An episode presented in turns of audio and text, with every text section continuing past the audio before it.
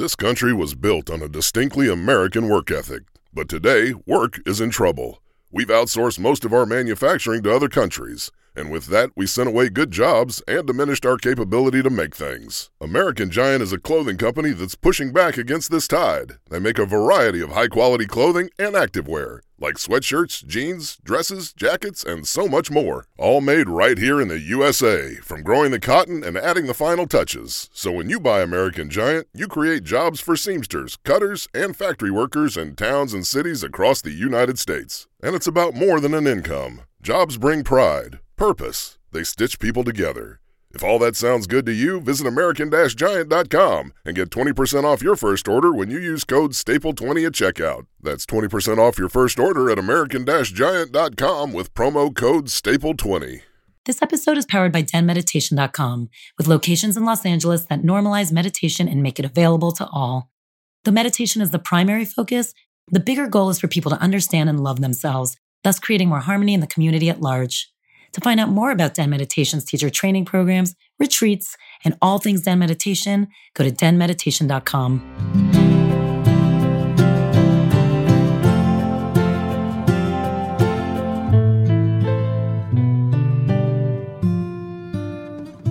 Hey, welcome to Den Talks. This is Tal, and today we have the most adorable, bubbly, full of energy human being here named Larea Gaston. She's an activist and an artist, and she has founded Los Angeles based organization called Lunch on Me, where she feeds the homeless population hot organic meals. It's pretty incredible. She also brings healing to this, and they do monthly activities. So her goal is not only to end hunger, but to enrich their mind, body, and spirit. At this point, they feed almost 10,000 people per month. I mean, it's insane how much they're doing. We chat about so many things here. We chat about the savior complex and energy exchange versus feeling above someone and what you can get from actually helping. We talk about truth and the struggle, how so many of us struggle with what to tell it and to accept it. And we also talk about how people dehumanize the homeless and how we can look at them as equals and understand who they are versus looking at them as a backdrop in Los Angeles. Also, one of my favorite things, she talks about how she's a doer versus a thinker. And I think we can all learn from that. How do we actually act and put intention behind what we're doing versus just constantly thinking about all the things we can't do? And the most important thing, and I think your biggest takeaway from today's episode, is something she calls micro gestures. And by the end of this episode, I guarantee you're going to have a new way of thinking about life and how you want to act every single day. And it's going to be in the smallest little ways, and you're going to be able to do it. Every single person can do it. So I really hope you enjoy this episode.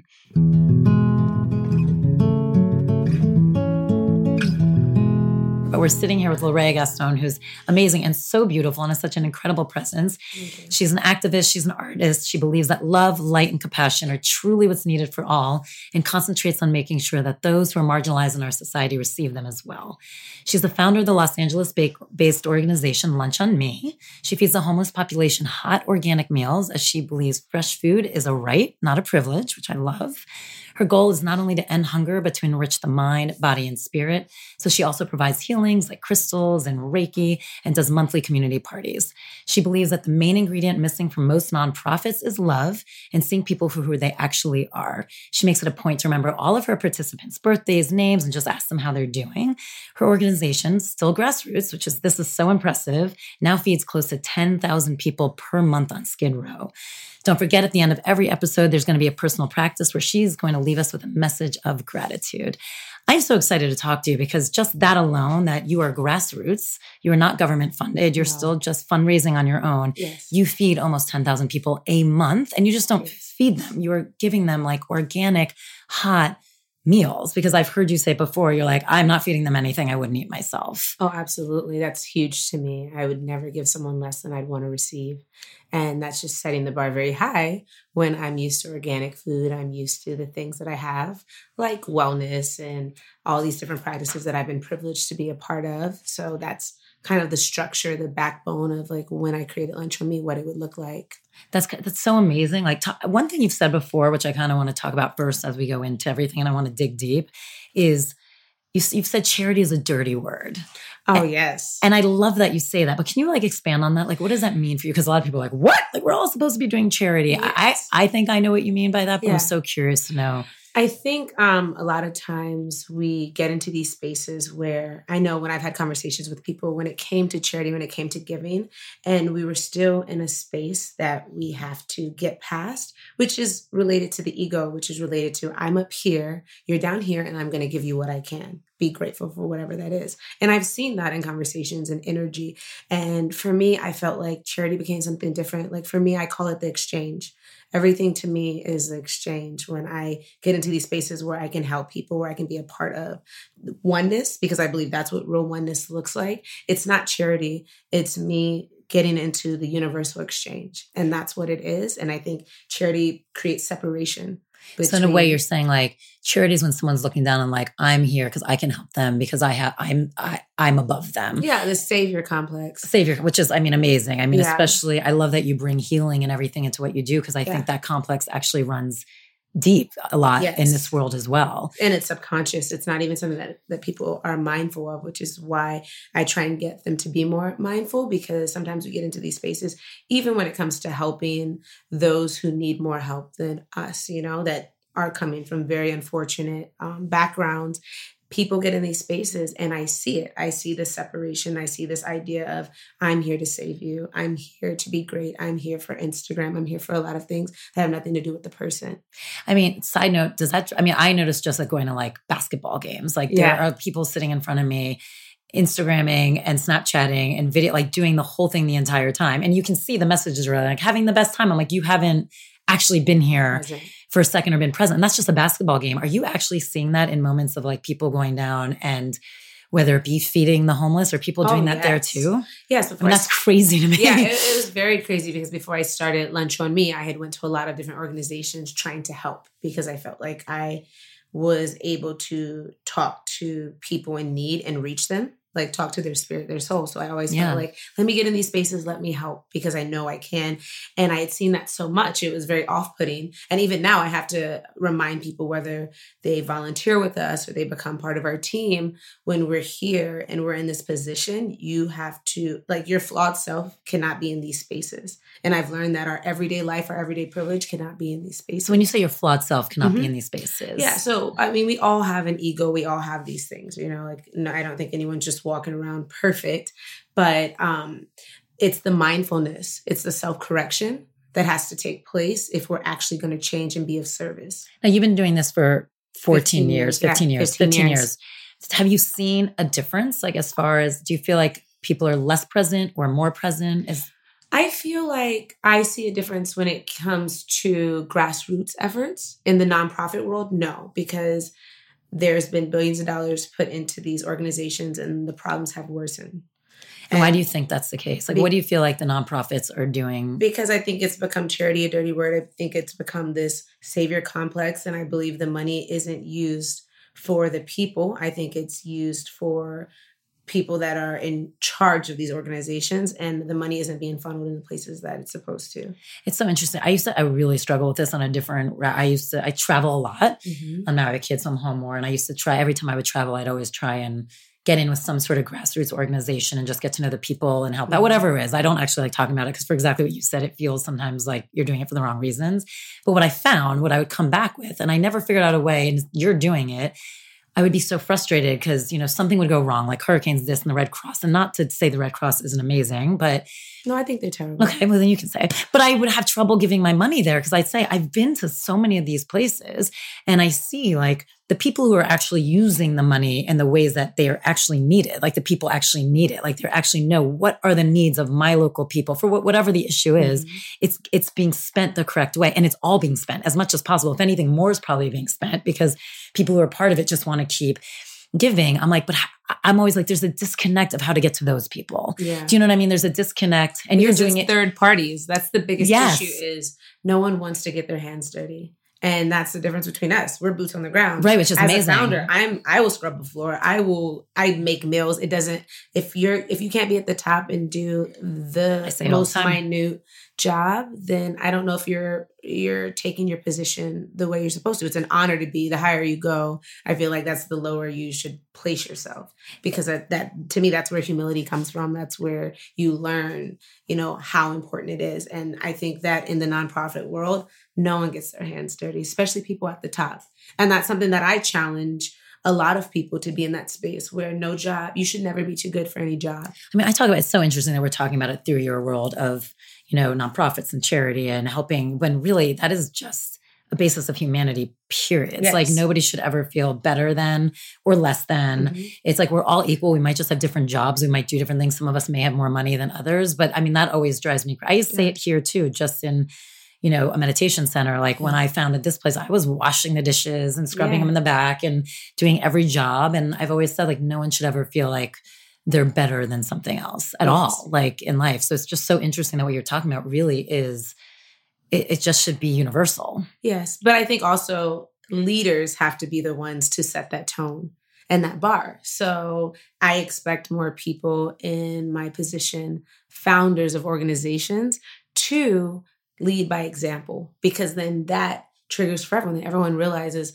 it's all about getting things done together collectively. It's not this hierarchy. It's not this idea. Did you always have this feeling like in life, as far as like the, uh, looking at yourself versus a hierarchy and not a hierarchy, or did it develop more as you started kind of infiltrating and working with the homeless and or was it just something you always felt or noticed? Did you notice? I, I think I've always been in that space because of my mother. I think that I never even thought about it. I never thought about being a leader. I never thought of any of those things. I think I just life put me in those spaces. I looked around I was like, oh, okay. I accepted it, but I was too busy just being one with people. I've never felt, I've never wanted to be separated. I always felt like people were people. I mean, I fed my first person at 14 before I even knew what that meant or the exchange I was already creating within that environment. And I want to talk to you about that, but talk about your mom for a second. Yes. What did she do? Because I mean, you do have this beautiful vision of like we are all one it is all love we all mm-hmm. deserve it we all give it we all have it we should have it yes and and you're saying you got this ability of self-love and ability to give love from yes. your mom like yes. how did you get that because not everybody is as fortunate I, and i think i saw both because my mother um, who I consider my mother, was my grandmother that raised me. Okay. And I think that um, growing up with a birth mother that I was 100% disconnected with. Who was actually your biological mother? My biological mother. Everyone's biological. Yes. So your grandmother is mm-hmm. biological, but Absolutely. she adopted you. Yes. Okay. And um, I felt the separation. I saw the difference. I learned what love was because I saw what it wasn't. And I think in that space, the moment I recognized love from my grandmother, which I feel like that was kind of my second chancer, the idea that there are different levels of love. She showed me this infinite thing that I had never seen through anyone. And it wasn't through her teaching, but through her actions. I literally just got the chills as you were talking. Yeah, my, she's in the room. I get feel I mean, really, my whole body, like yeah. back, arms, yeah. everything. It was mm-hmm. so fascinating. Yeah still have it. Hi. yeah, she, sorry, she's very powerful. She's very powerful. I mean, yeah. I was like, what is she happening? Comes to yeah, and I think that for me, it was I felt like I was a student with a master, and I didn't even know it. Can you can we talk a little bit about your bio mom? Yes. And and um so you said when we were talking earlier, you said she had you really early. So it was like a baby having a baby. Yes. But what you just intimated a little bit and hinted at is like you got two different levels of love. And I'm yes. assuming one of those levels was from her. Yes. So what do you mean by that? Like what was the level she was I mean, giving you? I, I, feel like she didn't understand love because she doesn't love herself. And I, I mean, recognize that's the key that. of everything. Yeah, I recognize that. And you can't be of service. You can't love others if you haven't accepted yourself. And um, she was, I mean, yeah, she's awful. So she like so was yeah, she, she was terrible. So I can definitely say like I grew up in an abusive home. I grew up with a lot of like really intense levels of I mean, the opposite of love. Was she just angry? Do you know what it was? Like, was um, she angry that she had a child because she was so young? Yes, I definitely think it was that. I think that she didn't embrace lessons. She didn't see where the light was. It was good. Yeah, and and I think that was the the opposite of what I learned. I was this optimistic child that was always just in love with life, nature. I was this hippie baby, and it was just different. We were so opposite. Was the grandmother on your maternal side? Yeah. So that's so interesting because in a complete opposite. Because yeah. she t- I'm assuming taught the same lessons to your bio mom, Yeah, but I don't think. I mean, you can lead someone to water. right? But But, that's fa- do don't they you think drink? that's fascinating? Um, no, because I think it's in us. I feel like we. I've learned that whatever we do, I think it's in us. So you can treat someone like gold, and they treat you like crap. You can treat someone like crap, and they treat you like gold. I think it's whatever's in us, and that calling is is more important than sometimes our own teachings. Because even with me, had I not had my mother, I still feel like I would have found the light that I was that was just equally yoked with her. But do and you so it, it clicked. do you feel like every because I feel like with what you do and you say like everyone's worthy of love and attention Mhm. and acknowledgement and everyone has it in them. Yeah. So do you feel like if everyone has that, including your mom, what do you think it was for her? She just do you think it was she was young and had the inability of getting there? Perspective is everything. We, you and I can witness the same thing and see something different. Yeah. And that's only just off of our experiences in life. You know, I think my and and I learned that also because um, I was also raised very interesting juxtaposed position.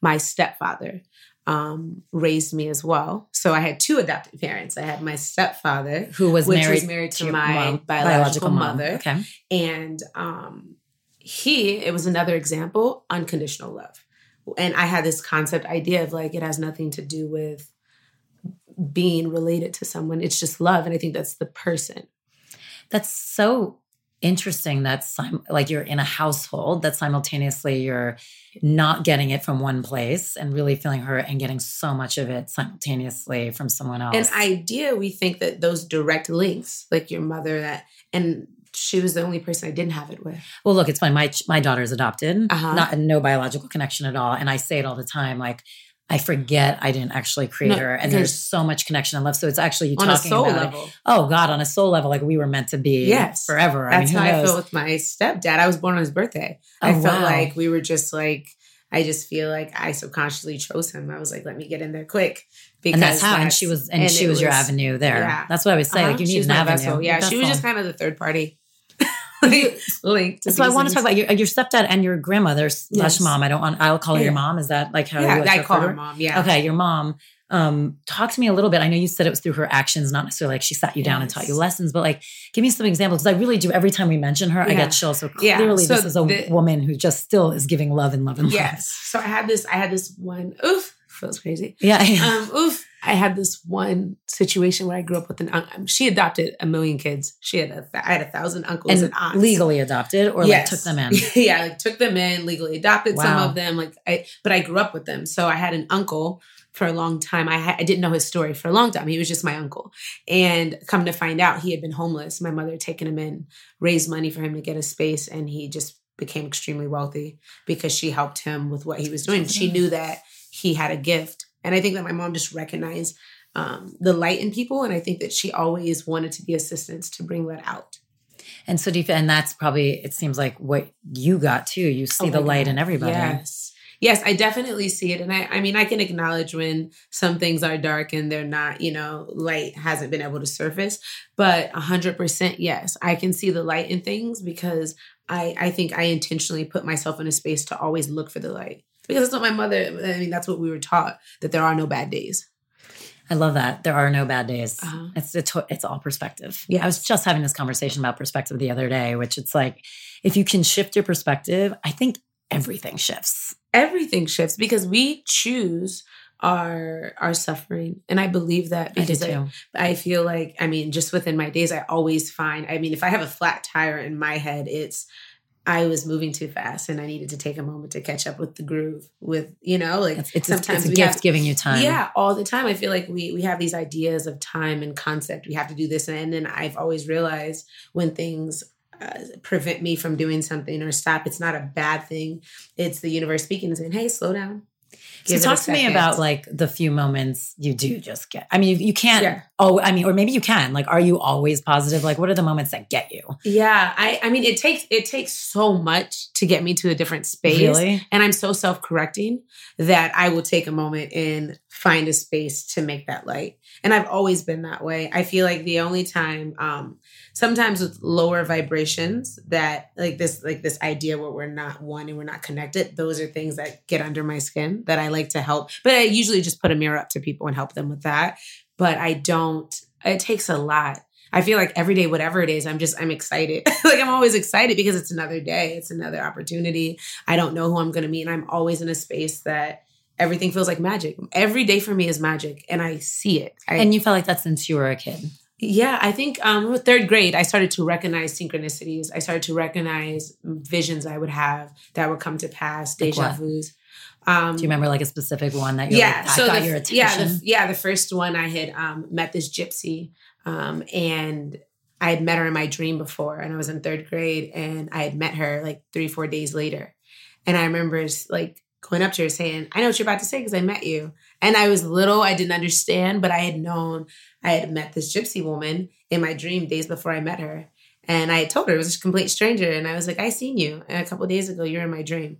Did she respond? Yeah, I, I but before I understood like my own like psychic abilities and things like that, she knew right away that I was psychic because I was already answering things and synchronicities and knowing. But it wasn't. I wasn't scared of it. I thought it was cool. I embraced it. I thought it was really cool. This concept that you know you can have premonitions and things like that. And I feel like growing up, that was part of my protection because I did go through a lot, and I feel like angels always put me in better spaces. So when did your like how old were you when your grandmother adopted you and became mom? Um, when uh, um, fifth, sixth grade. And then did your mom go out of your bio mom go out of the picture? No, or? she was always or was it like a but it's been this weird. Yeah, there was a lot of things that that just wasn't addressed. You know, a lot of families Yeah. go through things just to not to Talk not ruffle it. feathers and do things. So it was kind of always like tossed under the rug, and I was very much like, "What's under that rug? Right. What's there? There's something there." Right, And then right. they're like, "No, no, No, no, nothing's nothing's under there." that and I was just like, "No, no." I see something. I tripped over it earlier.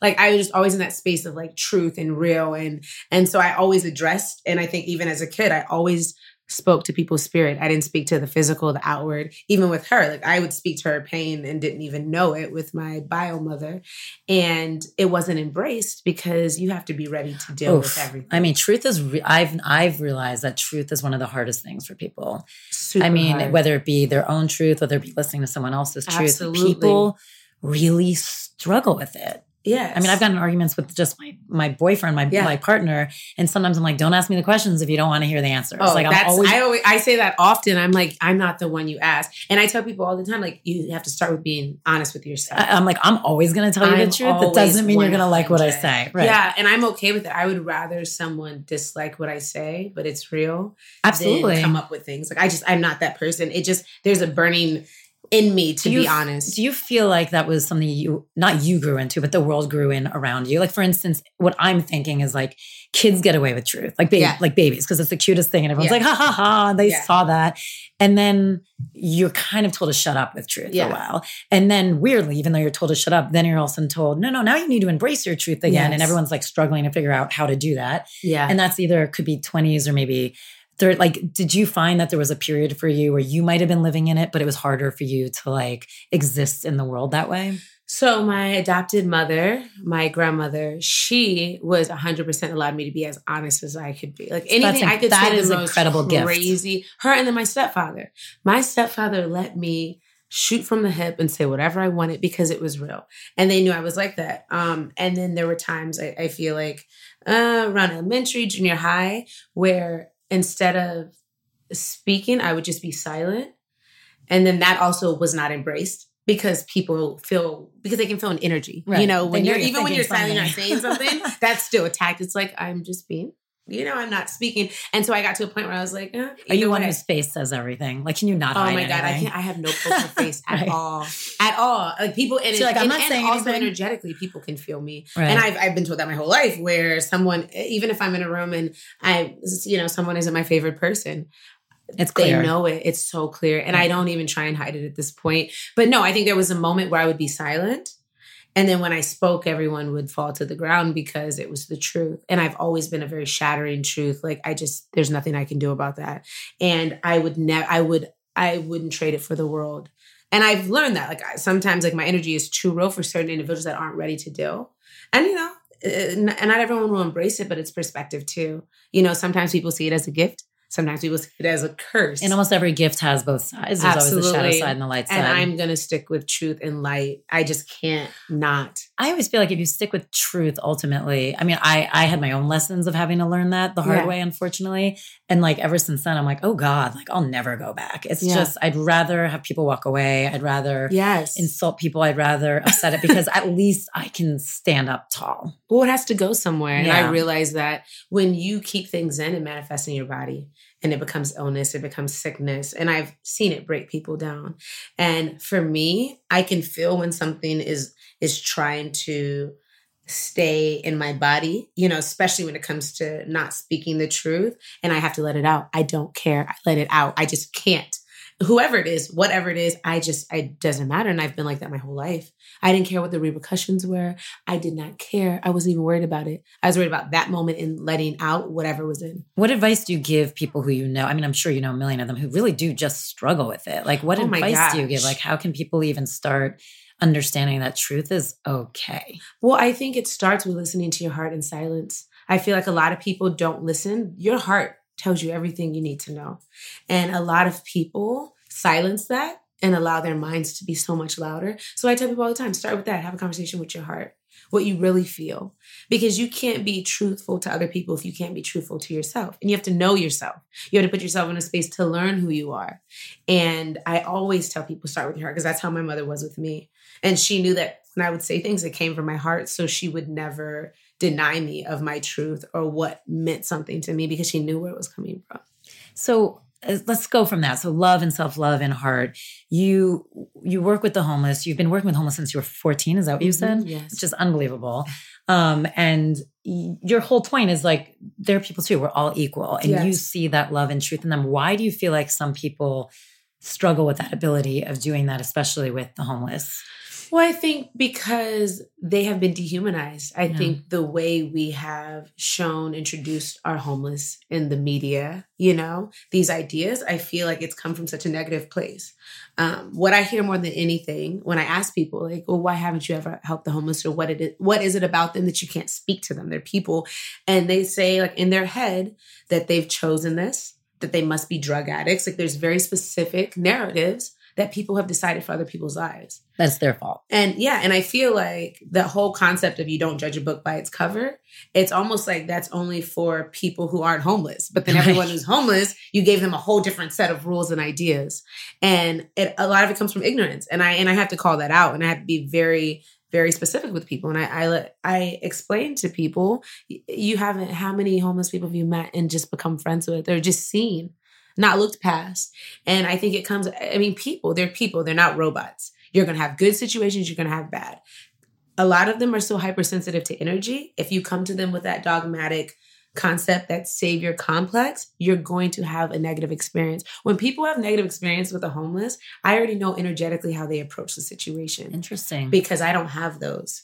And I've been doing this for 15 years. And so I have a lot of experiences, exchanges under my belt to be able to say, majority rules and it depends on how you you present you you come into a situation. And you have to be responsible for your energy. I don't think a lot of people are responsible for the energy that they bring into environments so talk about that because you've used the word i've had a lot of energy exchanges. You've used yes. the word you've basically been saying these are exchanges yes. which i love which also like you said makes it equal. So can you expand on that a little bit and what you're saying that people aren't aware of what they're bringing to the table? Well i think our energy um i think that our thoughts manifest through our aura and if you have dark thoughts, your aura has a dark energy. When you have light thoughts, your aura has that same light and embrace. So I think that we can't hide those things, especially to people who are embracing energy more than they are just this physical concept and idea. If you're sensitive to energy and vibration, then you could recognize that. And I think that when you're dealing with people, especially um, our homeless street family. We like to call them the street family or wildflowers. That's my name for them. Wildflowers, that's beautiful. And so a lot of times when people come in those energies, they already come as though this person is negative or like they kind of project this energy that's already pushing them in a way and not embracing them instead of just being neutral and in meeting someone and i and i see it a lot with people where they'll they'll do it out of obligation it doesn't come from the heart I'm right. I'm gonna I'm gonna do this out of charity, out of obligation, instead of wait. this is gratitude. I've been given so much. Why don't I share? So let's talk about that. I'm sure there's a ton of it coming from ego, like you said. And oh my God, it earlier. And then, so let's talk about the difference of like intention and ego versus action. Yes. Like, what, how do you decipher the difference? And is it still worth doing, or should Yeah. you check it before you do it? Do you know what I mean? Like, yeah. are those actions still worth it, even though they might be driven by ego? Yes, I think that we, I mean, everything, the more you do something, you can refine and learn. You know, sometimes we get so stuck in our head that we don't take action, and that's not good. Yes. And that's a whole nother- sometimes if you mess up, let that lesson be a part of your adjustment, your correction. So I encourage everyone. And I and I tell people all the time, the whole like the the whole concept if you want to change the world, you go home and love your family. Start with your environment.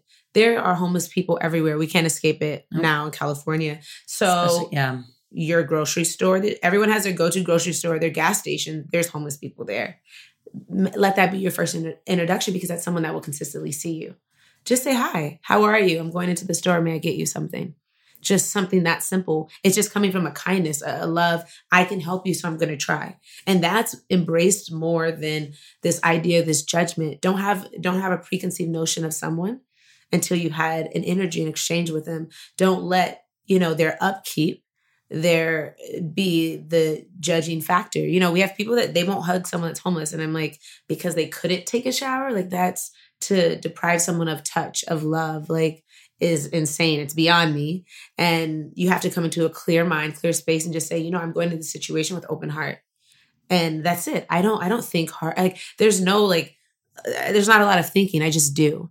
And whatever comes from that, I'll reevaluate later. But I go into spaces just with love. Hi, I've seen you a while. You're in my neighborhood. I see you every time I get gas. I would love to know your name.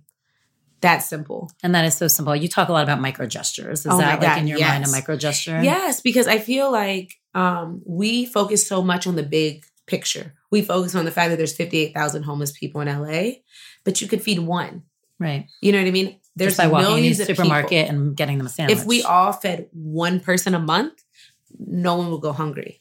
I I know it is insane that we have such a huge problem in the United States. Yeah. I mean, just by who we Mhm. are as a nation, it's insane. yeah, we and And, and, the waste we have alone. But and and it also and I and I think it's all of our responsibility. It's all of our fault because Absolutely. we you know we we point the blame on government and these things, but what are we doing to and like you just said it, if we all just fed one, I Yeah, mean, just one person. It's a micro gesture. I tell people all the time, you don't have to feed 10,000, just feed one. That's it. I mean, that's beautiful. Say that again because I feel like Oh. that's so easy. And also say Yeah. it in what you're saying. It's like just go to your supermarket. Someone's right there. Yeah. And it's consistency. You're building community, just one person at a time. If you can't feed 10,000 people, just feed one. It's all about doing what we can. And I and a lot of people don't even do what they can. They fall short of that. We all can help. We, Everybody. we waste more in our fridge than the amount of people we feed. And you have to think about that. I remember I used to throw back when I had more of a life. I used to throw like a lot of parties, and I remember we used to throw Super Bowl parties, so there'd be a ton of food, Yeah. and I'd always end up like my friends would stay actually and help me. We'd package up all the Mhm. food, and then we would I would just drive around by myself for like an hour, and it was. But the weird thing is, I'd be going to all the usual places to like drop off food, and I can't tell you how many times weirdly those nights they wouldn't be there. And I hmm. would be so upset. I'm like, wait, what is happening? Like, Yeah. actually, I'm ready. And it, but I would drive and drive until like I could find a lot. If, even if they were sleeping, like I'd leave it by their side, Yeah. something. But because I was like, this is so much food, and the idea of this just being thrown out, especially in Los Angeles, where we all walk out our doorstep and you can't avoid it. Yeah, so we you know it's there. avoid We all know it's there. And you have to look where it hurts. A lot of Yeah. people look at the homeless as part of the backdrop of LA. And that's been a thing. I've noticed that because I, I, um, I mean, I, I talk to homeless people every single day. So when I see someone and then I see people stepping over them, you know, it just happened to us a couple of days ago. This guy was passed out on the street and he looked like he had had a stroke. He couldn't move. His eyes were like, so we like jump out the car, Celeste and I, and Venus is in the car. It's literally us three always like doing these baby missions. And we run out and we're helping this guy get up. He couldn't get up. He had fallen. He was an older, Ugh. elderly man, and people were walking over him. It was right in front of a major store. And people just walked over him. And I'm just like, and he's elderly too. So it was just this idea of like if someone did have a stroke, he couldn't even ask for help. And no one was just mindful enough to just check on him. These are micro gestures. Hey, are you okay? We're existing in the same space. Are you okay? Can I get you something? It's just I feel like this this kindness, it's mindfulness, it's intention. I intentionally put myself in a space to be of assistance to him because he needed help. And he sat, he he wanted us to stay with him for an hour. He didn't even want to leave us. like he did not want us to leave. And he had said to us, it was very, very hard to hear. He looked at us, we helped him up, and he saw people walking over him. He said, No one loves me. Oh my God. And that's the first thing he said to us. And that was heart shattering. It's like makes me sad. Yeah, it's it was heart shattering because everything in front of him made his his comments correct. So when you got to know him a little bit in that hour, yeah. like what was his story? Like, who did he have? Does he have anyone? No, he was from New Mexico. He'd come to LA. He didn't have any family. Um, and he just didn't have anyone. He was by himself. And he just, I, I'd mm. asked him if he had family. He said, Well, you guys are my family. And that was his only, this is an hour of knowing someone. And just knowing that, you know, just that one moment meant so much to him. It wasn't I'm like about, literally like losing my shit. I know, sorry. But this just no, happened a couple days ago. Yeah. This was just a couple days ago. And he needed help up. But just that concept, that idea, it's it's I can help, but it, it's more of looking at people that that walk over people. We have to self-correct. What is it that's in you that would allow you to walk past someone suffering? What is it that's in you yeah. that can help but won't? Well, what's getting me, and obviously, I mean, I'm like kind of a mess back here, but I'm um, a mess too. First, I'm always a mess. But what what triggered me and all that is the idea of someone feeling unloved completely like that yes. like i said i can't even say it like the idea that there's not one Person. iota of anything that gives someone love like they have no, like when we're yeah. talking about you have to see the light you have to see the positive it is so much harder to do that if you don't have one support of love just love just love that's it yeah. it doesn't have to be clothes it doesn't have to be a home it doesn't have to be yeah just knowing there's someone who gives a tiny bit of a shit. Yeah. And so and, the fact and, that like to yeah. him to really have like none of it and then just have it be validated. Yeah. Uh, because it is so easy. I mean, I think why it's bothering me so much is I think it's so easy from just a smile or a hello to a stranger on the street, homeless or not homeless, for someone to feel validated. Yeah. And that to me is like an iota of love. Yeah. And so to feel devoid of that is like so extreme. And that just like makes me really hurt. And we feed thousands of people a month that don't have that. We hear that story every day. We have to it's it's very overwhelming to be in a space where you recognize the only love people get is when you show up. I mean, so now we're going to that. What one of the things I want to talk to you about, and I think it kind of fits in here, is your goal of what you do. I mean, obviously, ultimately, it's to end homelessness and end like hunger. Obviously, yes. that's your big goal. But you do it differently in the sense your day-to-day goal isn't just that. You're you're you're systemically trying to fix it with love. And like yes. after having this conversation, I mean, I understood it before, but now I feel like I feel it in a very yeah. different way. And it's fascinating. So, what do you see when you give these? Yes, these organic meals are amazing. Yes. I don't want to detract from that at all. I mean, that's incredible. And the fact that you go out of your way and do that, I don't know even how you do it, just just from a business standpoint, that's incredible. But when they get this little doses of love, yes, what changes do you see? And how does that then help you get to that final goal of ending homelessness and hunger? Well, I think for us, it's empowering people to love themselves because this homeless issue, you have so many people who don't have love. So there's no motivation to change their situation. And empowering people to love and save themselves is our entire mission, our goal. Food is a tool. It's not about the food. It's never been about the food. Right. Food is a physical gesture that I can show you I love you, but it's not about the food. It's about the intention to nourish and care for someone. And for us, that has changed more lives by just empowering them, just showing up, because these are the most resilient people you'll ever meet. They have suffered well. If I was in those spaces, I would not be so peaceful. The peace that I have is because I have privilege to have access to my own peace and enlightenment. Yeah. These people don't have this access, and yet they hold more peace than the average person that has access. They're holding peace in spaces that they're suffering. It's the most insane thing you'll ever see someone to go without love, to go without food, without shelter, and still be a gentle, kind soul that's still optimistic enough to hope for it and to want it and to embrace it when it shows up. And look, it's what we do here. Obviously, the difference here is we do it with people who have access. Yes. But I mean, our whole goal here is like get to know yourself and get to love yourself because yes. it just every you can handle anything when you have that. And it's it's fascinating that you bring, and I love that that's what you do. You also bring healing. I mean, Yes. you do Reiki, you said, and you do. Yoga, Yoga, breath work, breath work, meditation. I mean, crystals. And do you see that effect? Like, yes, because they're healers. There's so many healers up there that, that never had access to their own healing and their own powers. well, that's what I And was going to really say. When you're looking at this community, which is large, so within a community, you're going to have. A, angels. do you feel like there's it's actually a more than there's one would more expect enlightenment there than I feel out here? on yes, And and, I'm, here, I I live in say that, I live but- in both worlds. Yeah, there's a house community and a home, Yeah. homeless community. I feel there's more enlightenment. There's more consciousness, oneness in those spaces than I feel in any meditation place, any holistic retreat I've been to. I feel like there, it's nothing compared to the energy and the light that I feel in those spaces. Do you It's believe powerful. in reincarnation? Do you, oh my God, yes, I do past life regression. Oh, you do. Okay. Yeah, so oh, absolutely. This is not my. Do you ever do past life regressions with them? Um, I've had a couple of visions with certain people, and I I'll pull them to the side and tell them what I've seen. Yes, but yeah, I hundred percent. This is not my first rodeo. I, absolutely not. I've been here so many times, and Yeah. I and I I can I remember different times, and I've traveled to places that I had lived before and knew the areas.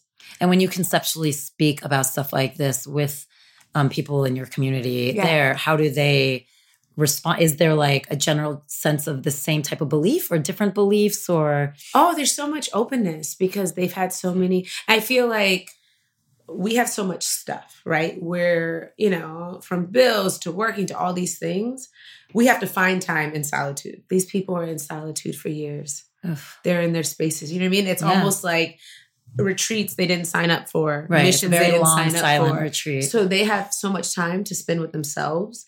And when we're bringing a whole new energy, I realize it's so in alignment with what they've prayed for. A lot of them have manifested us coming to them just out of love, out of wanting those things. Do you feel like if people would look at it more that way and understand like these people have spiritually gone through such an evolution in some ways, and I again I hate using the word superior or less than, but in some ways, as far as that growth, they've done so much more than Oh the average Joe Schmo who's 10 living in more homes. enlightened. It's like if people look at it that way, do you think that would equalize the field when people are coming in to help? Like what we were talking about Yeah. before, how to help check the ego Yeah. and how to help bring yourself in a different way and show up in a different way. Yeah, I think that it starts with actually seeing someone. You know, standing in front of someone and looking someone's spirit and their Yeah. soul and recognizing. I've been in spaces where I've recognized people that are way more enlightened than me, way more, you know, just in this space because they're on a mission every day and it's different. They speak to angels. They it's it's it's the most insane thing I've ever seen. Like the first person I fed was an angel. He disappeared in front of me. And I had no idea. At 14. 14 years old. I was speaking to him. I turned around to grab him a drink and turned and he was gone. And there was nowhere for him to go. It was the most insane thing. And I until I, I I've only been comfortable saying that in enlightened spaces in certain, you know, I can't really say that in in um some of the mo- more conservative places that I do things because Right. you know the whole idea of my life whole body idea- you spirit want was is jump on board. for people. And I'm like, okay, I can't really explain to people what Oh, I've and seen. your That's ultimate more mission is to get people right. to understand that. So I've seen, I mean, from finding God, from being in one with the universe, I found it in those spaces. I didn't find it in church. I didn't find it in organized ideas or concepts. I found it by being in the exchange and of service. Now, when did it become? This is pretty full time for you at this point. Yeah, I mean, I, I still, I know I you're an am a designer and a art design- director. you do everything. So I still do that stuff. Yeah. But so at 14, like what? I mean, and I, I don't want to dwell on it too much because all this is so amazing. But like you had your first experience Yeah. eating homeless at 14. He disappeared was kind of a sign, and from that point on, you were always finding feeding. ways, right? I kept feeding because come to find out, my uncle who had been homeless that I was saying that my mom adopted, I started in his restaurant. So I was getting food from there, taking it. I wasn't still supposed to. Yeah, he's still alive. So um I was I was taking the food and that's where it started. And then one day I told my mom about it because he was like, You can't do that. You can't just give people food. There's liabilities. Like, you know, I don't have a nonprofit. I'm Right. 14 years old, just giving people food. like away this from makes sense. yeah it just i wasn't even thinking that far like i said i don't do i don't think too heavily on You certain do. things i just do. And then i'm like oh and i like listen and take on things. But i had went to my mother because i had been having all these moments with different people who are homeless from different walks of life. And i was having unearthly experiences and they were light they were beautiful they're just things. And then i noticed when i would go to church with her i didn't feel that So one day I told her, I'm tired of tithing. I don't want to tithe anymore. I'm a teenager. I'm like, mom, like I just want to feed people. And she's like, you can do that. And she gave me this blessing. She was like, you don't have to tithe in a church to be a part of the exchange. Cause my mother was like, you just have to do your part, whatever that is.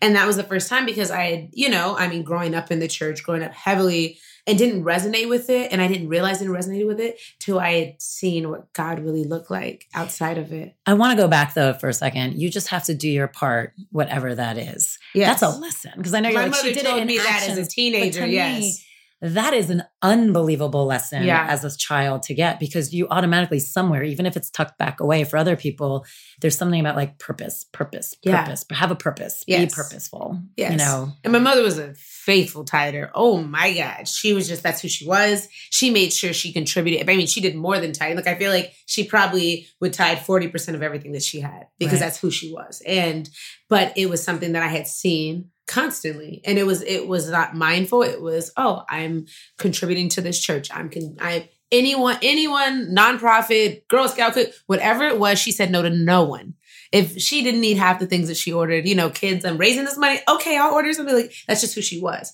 and it was doing her part. And she always told me that I don't care how you do your part. I just need you to do it. And so that for me, I was encouraged. I was excited because my way of helping was embraced. And I feel like sometimes we make these narrow ideas of what helping is. And I tell people, like for us, it's it can be money, time, food, or talent. I don't care which one you contribute. And it's whatever resonates with you. And to me, that's when you can help because you're embracing others' gifts. Because, you know, when I have a yogi, I'm like, I don't need you to bring me food. I need you to have free classes for the homeless. Right. I need you to bring your gift. And that resonates more with people because you're also being used in your purpose you're seeing them. to give in a different way. And it's recognizing what are your gifts and how do you use them to benefit others? How do you do that? Yeah, I mean, it's so true because like there's so many. I mean, there's a little bit of a bullshit factor sometimes Yes. because there, especially in Los Angeles, so many healers, and know, a lot of us, and I'll include myself, we can talk a big game, and it's like, but what are you doing, and how Yeah. can you then translate what you do? Well, ancient teachings. It wasn't Yeah. to it wasn't for the wealthy. These ancient teachings didn't come travel from across the world to go to Beverly Hills. It was for community to be better collectively. How do you feel? Do you deal with like the exhaustion factor of like so much calamity sometimes and so much going on? People don't know where to start or people get overwhelmed. Yeah. Or, for instance, like this is a small example, but with all the hurricanes, Uh-huh. we were trying to like do so many fundraisers, like come for free. And like if you can leave a donation, great, and everything we're going to send to whatever, whatever. I mean, it got to the point like no one was coming and we couldn't believe it. We're like, what? This is so sad. And then we realized like people are just exhausted by the whole thing. Yeah, And and, that's privilege to be exhausted Absolutely. from being a witness. agreed. No, That- agreed. It was even that concept is you're exhausted from watching.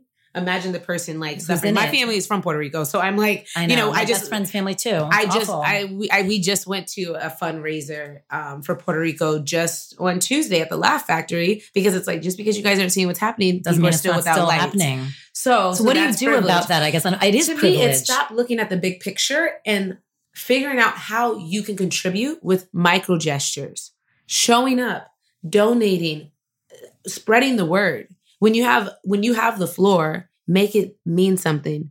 Speak for people who don't have a voice. And that's something for me. Like that's a micro gesture. No one will listen to the homeless, but they'll listen to me. So when I speak, I speak of them. I love that. So when you have the floor, make it mean something. Yes. And so I think that all of those things contribute. And we have to look at that. What are our gifts and how can we be of service? Um, supporting any way you can. If you have an purpose? opportunity, you you are so blessed to be an opportunity to be a blessing because all of it comes back to you. So you're actually being put in a position to receive more. So talk about that a little bit, which I think people underestimate Yes. of what giving and be participating in an exchange. I want to say that actually participating in an exchange, what the exchange actually is as far as their side. I don't think people realize what part of the exchange happens. Well, energetically, it's when someone is coming to you with a need, whatever it is, and to do something as small as donate a dollar to someone or five dollars to a kid selling M and M's for his basketball tournament, whatever it is, even if it's not. I've told kids, you're not doing that. You're buying new shoes. Your shoes are new, and he's like, yeah. Like I've, I've like called kids out and say, I'm still going to give you the money because it's it's participating when there's a need and being a joyful giver. Like that's really what it is. It's feeling honored to be in a position because be, when I give, it comes back to me so fast, it's almost overwhelming. The amount of things I've been given, I'm just like, oh God. Like, and it's one of those things, it's like I'm always helping and I'm given 20 times more than it makes me want to give out more. And I recognize I'm giving these gifts because I believe the divine trusts me with distributing it in the right places. And but it's my mindfulness of knowing any opportunity I can help support someone, I do it. And that becomes a domino effect. I have fed so many people that people run up to me like, hey, you fed me. They remember this moment. I don't even remember them because I probably fed kind of, half of LA. But isn't that almost amazing? Like, I'm sure in moments you're like, oh God, I don't remember them. But yes. then think about that beauty is like, oh my I have God. fed so many that yes. I don't remember them. How oh my great. God. I had a guy just chase me down. I spoke about him. I hadn't seen him in a year. He just chased me down at um, a drugstore. I went to go in there to pick up something. He was like, hey, hey, hey. And he was like, we went to eat one day and like was talking to me and I gave him a hug and I gave him uh, money to go get food. And it was so cute because it was something simple. He asked me to go in the store. All he said, he was like, Can you get me a gift card to, I don't want to say any restaurant names, but he was like, a gift card to this restaurant because I just want to get food and there's one right here. He didn't ask me for money, he asked me to give because he just wanted for food. So I went and I got him two gift cards he was skipping. Like he just ran right to go get the food. He's like, all right. He gave me a hug. He's like, I'm gonna get dinner right now. And he was skipping. And just that idea, it was only 10 bucks to get him two meals. He wanted two $5 sandwiches. And he was skipping. It was the idea I could have been, oh, I can't do that. Oh, you know what I mean? It was one of those, oh, I don't have cash. I was like, no, I'll go in the store, I'll find your gift card and I'll go get it for you. Just the impact that had on him and the exchange of the energy I gave him and the light that was poured into that moment, the way that comes back on me is that's overwhelming. How I've been given that same energy tenfold. It's so interesting. I when I lived in Spain in Madrid, there was a guy there was like a drugstore slash restaurant that I used to go to all the time. And there was like a homeless guy who would stand out there all the time. Uh-huh. And we had like a really nice relationship. And I would always like bring him out food, whatever. And it was my last week. And I remember, honestly, I'm getting sad even talking about it. And I remember being like, oh God, I have to go see him. Like, I have to say goodbye. And he just wasn't there the entire last week. And it like still, it still breaks my heart that I'm like, and then I was gone. And like he, pro- I mean, I don't know. He may never have gone back. I have no clue. Yeah. But I'm like, it was so like it was such a huge part. I mean, of my experience living there. I was there for the whole year.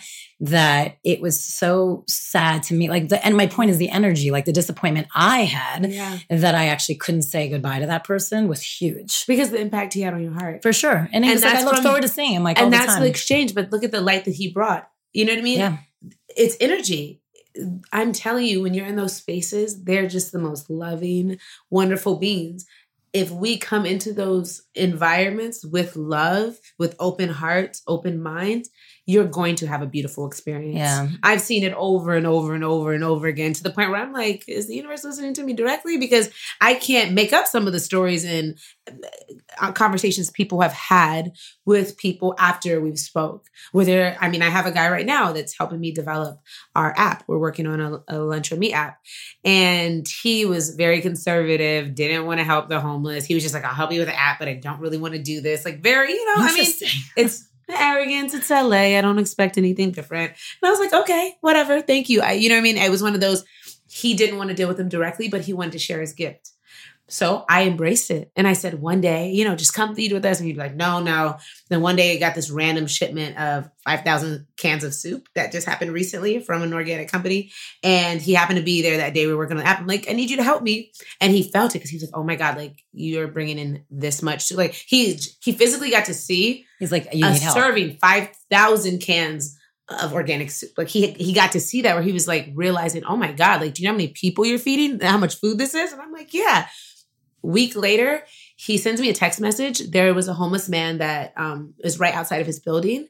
He was like, "Well, I always saw him, and I always want to say hi." He brought him in to shower to his house. Oh, I love he that. sends me a picture of him showering in his house, and he was like, "He's from my hometown. They're both from Seattle." Like it was this weird, like he was like, "He's from my neighborhood. He's homeless. I let him shower. I'm getting him clothes." But it was this moment that he he listened to himself he put himself in a space where before he had a very arrogant perspective of people are in that situation then he found out like he was a foster kid he was by himself and he became homeless because no one ever after his foster care 18 years old he was homeless 50% of foster kids become homeless in six months it's, a, it's a big part of the pop- homeless population from the foster. Like, yeah, there's 28,000 foster kids in LA and only 1,400 are being adopted. So that's 14,000 kids that will become homeless. It is so sad. Isn't the Covenant House actually Mhm, tries to help House. with that gap, right? Because it's But they can only do so much. they can only they're so small. I know, but 14,000 kids in LA. And they have a 90% chance of being incarcerated. 90%. Ay, so they'll have a, a record because these are kids, kids that are know, being. and people don't realize so much of like how much of opportunities you're given really does change the trajectory of your life. I mean, we we work It's with a restaurant right now, and we have foster kids um, washing dishes at um, a restaurant in the Grove, and it's crazy because I mean, this the opportunity is changing everything for them Yeah. because no one's hired them. There's been kids that have gone to job fairs for a whole year and no one would even look because they didn't know how to make a proper resume. Right. Just they don't have guidance. You got to think about it. Imagine just an 18 year old being thrown to the world. That that idea of never having love. Speak to foster kids. They've Ugh. never experienced love because they were another check. That's all it is. The foster care system is not people caring, it's they're collecting checks off of kids. And these kids know that they're not loved because when you've experienced both, you know the difference. I mean, I have kids that just will message me to say, Can you take me to start a bank account because they're intimidated because they're kids and they have no one to help them. So they don't want to walk into a bank because, you know, they're they're still kids No, it kills and, me. and Kids so it's little things. It's, it's just little things to just be like, yeah, of course I'll go with you. It's your first check. Of course I'll take you to go. And it's just that that support. These are these micro gestures of if people can mentor kids, especially foster kids. I tell everyone to. You can mentor a child, do it. You have no idea what that does for them because they're figuring out life themselves. It's so true. I mean, if you go to that mentality that you were talking about before, that people feel like they put themselves in this situation, they deserve mm-hmm. it. that, like, Yeah. And then you you take the kid perspective. It's like, and there's so many kids in the system, as you Mhm. said. It's like, how did they deserve? Like, they never even got a chance. They never Yeah. got a chance to fuck up. It's Well, like, yeah, you, you see an adult, and I and I tell people that was the foster kid that's been homeless for 20 years because no one ever helped him. Yeah. In 20 years, not one person said, Are you okay? And that's what it is. Like most of the people that we service are from foster care. You know, a lot of them just were never adopted and they've been on the streets the whole time. So they've made communities within there, but they've never had family. They've never known what love is. You'd be surprised how many people they just never even been in love before because they've just, they've went from being kids to on the streets and every day they thought about surviving and getting food and that's it. They how, haven't. how important have you noticed community and family? And by family, I mean any version Yeah. of family, not necessarily like biological family, but how much have you noticed that that is so important or integral to like personal success? And I don't mean success Yeah. wealthy wise. I mean Um, success just It's shifting. Emotional success. It changes you because you notice, I mean, how long can you go without love before you give up? yeah. Like really, we people give up and they have love around them, support.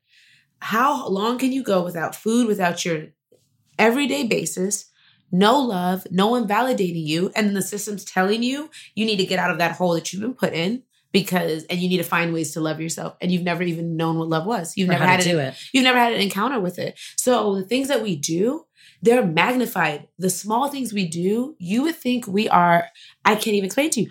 Something as small as I brought a, a girl cupcake at midnight. She talked about it for two years because it was her birthday. I'd asked her if she could have one wish in the world. She was like, for someone to remember my birthday. She's like, it's been five years since someone said happy birthday to me. And that concept or idea of like, you don't think about those things. That's why we started our birthdays, uh, celebrating birthdays, because you don't think, oh my God, they don't have any friends. It's your birthday. You're walking around and you've probably had bad interactions. People not knowing, you know, I fed people on their birthday. We're like, thank you. This is my birthday meal. And you just don't think about it because it's privilege. We we So have privileged. friends, we have, and so I've noticed like these micro gestures, people have held on to them because it's the only form of love that they have, and that's changed them. So it's little things. It's because it's not what it is, it's their first introduction to love. And that for them, oh my God, it you should see it. There's a guy um that's loves Celeste, one of our team members.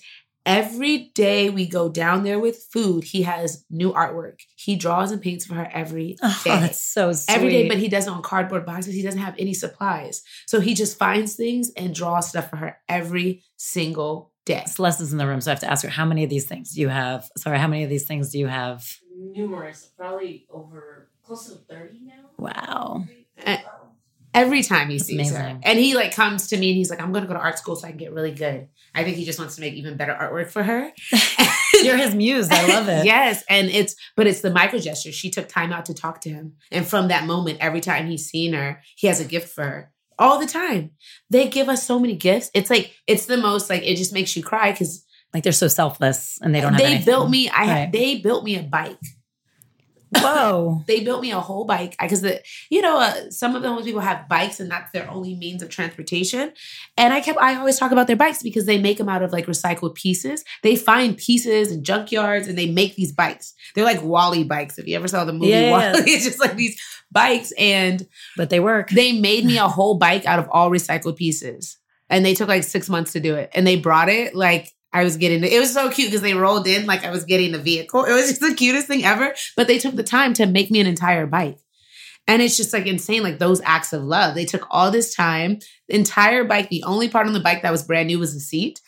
And the whole bike was like That's two different amazing. it was the coolest thing. It looked like art. It was the most beautiful thing. And just the idea of you doing these things for them, they're so used to being a part of the exchange, right? Like doing for each other because everything that they do, it's survival too. Sharing because, oh, I have a meal today. I'm going to share with you. Hopefully you'll have a meal tomorrow and you can share with me. That's kind of the mindset, especially um, with the homeless. And so when you give to them, their automatic thought is, how am I going to give you, give back to you because I'm so grateful?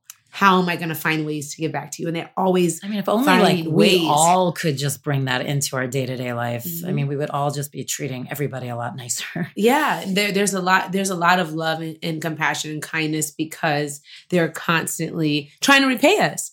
Any way they can. I've had them bring forks, plates, donating. It's hard to get people that are housed to bring To plates, forks, and water bottles. You have homeless people saving up like a dollar, two dollars to go buy us plates, to go buy us just to be a part of the exchange. Like I know you guys use a lot of forks, so we brought you some.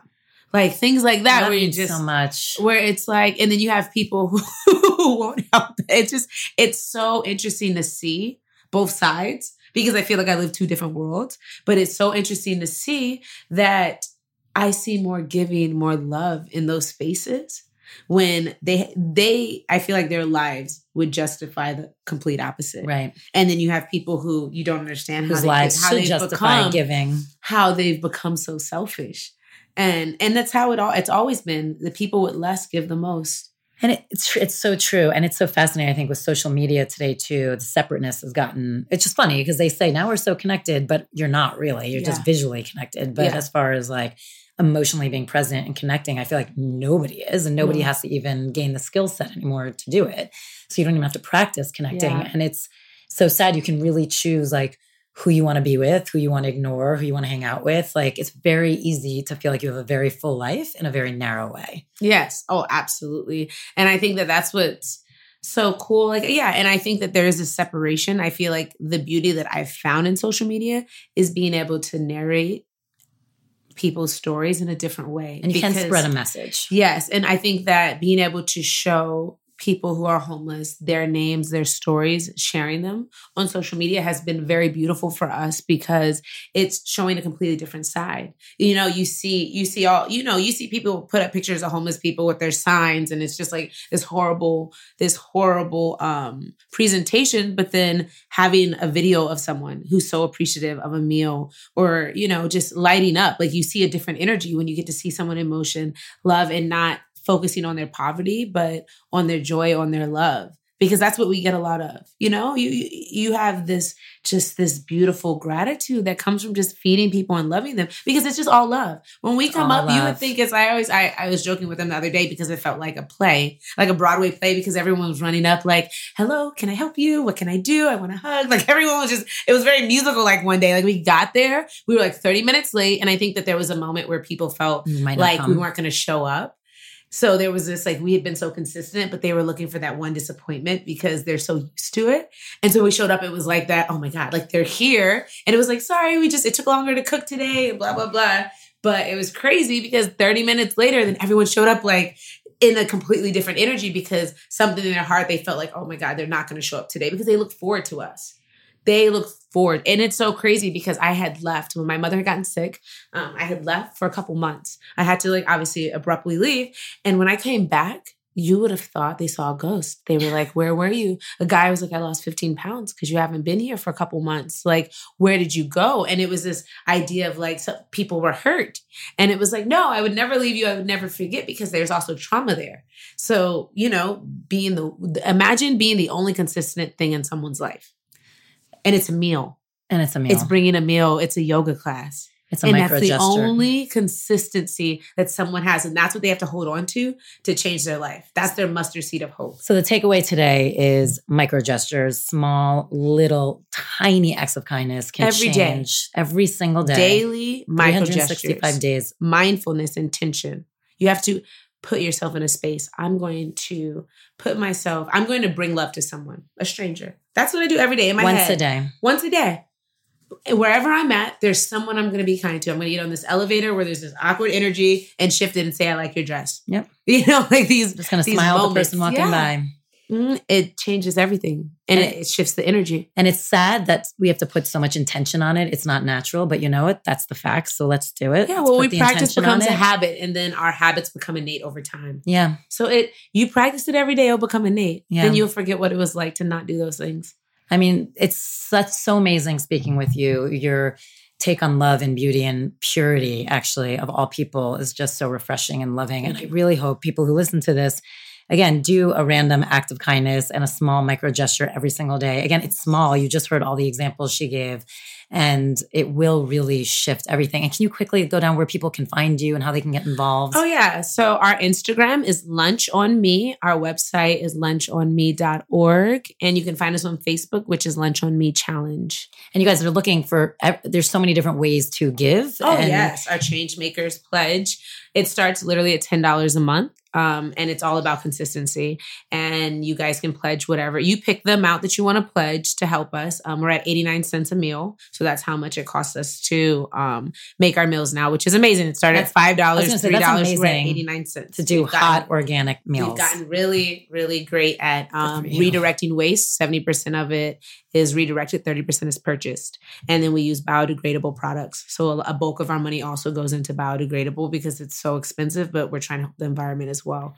And um, so those are ways that you can help. You can purchase our merch. We have Love Without Reason shirts, um, hats. They're all on the website. So there, there's a lot of different ways that you can. If you're in LA, come. If you want to host an event in your city, message us. And, you know, that's something you guys can do as well.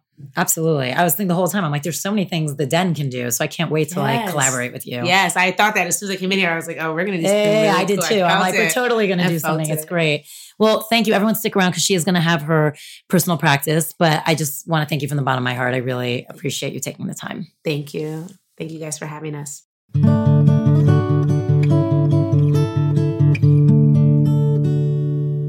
Now Lorraine is going to do her personal practice, which is a message on gratitude. So, my mother would always say to me that we do not have bad days. If you had a bad day, you weren't looking hard enough. Um, it comes from just being mindful and every day, every day when I come home, I reevaluate my day. I reevaluate how I approached my day, my perspective, and how I participated in it and the energy I brought to it. And I like to shift my day. So when something bad happens, I look for the small things that made it important that those things happen so that we can embrace our challenges and to recognize that they're one brief moment and we're supposed to acknowledge them and move on. So again, we don't have bad days. We just have to look harder to find the goodness within them. Den Talks is produced by Michael Burke, Mike Burns, Reem Edon, Nicole Rappi, and music by Alex Fetter.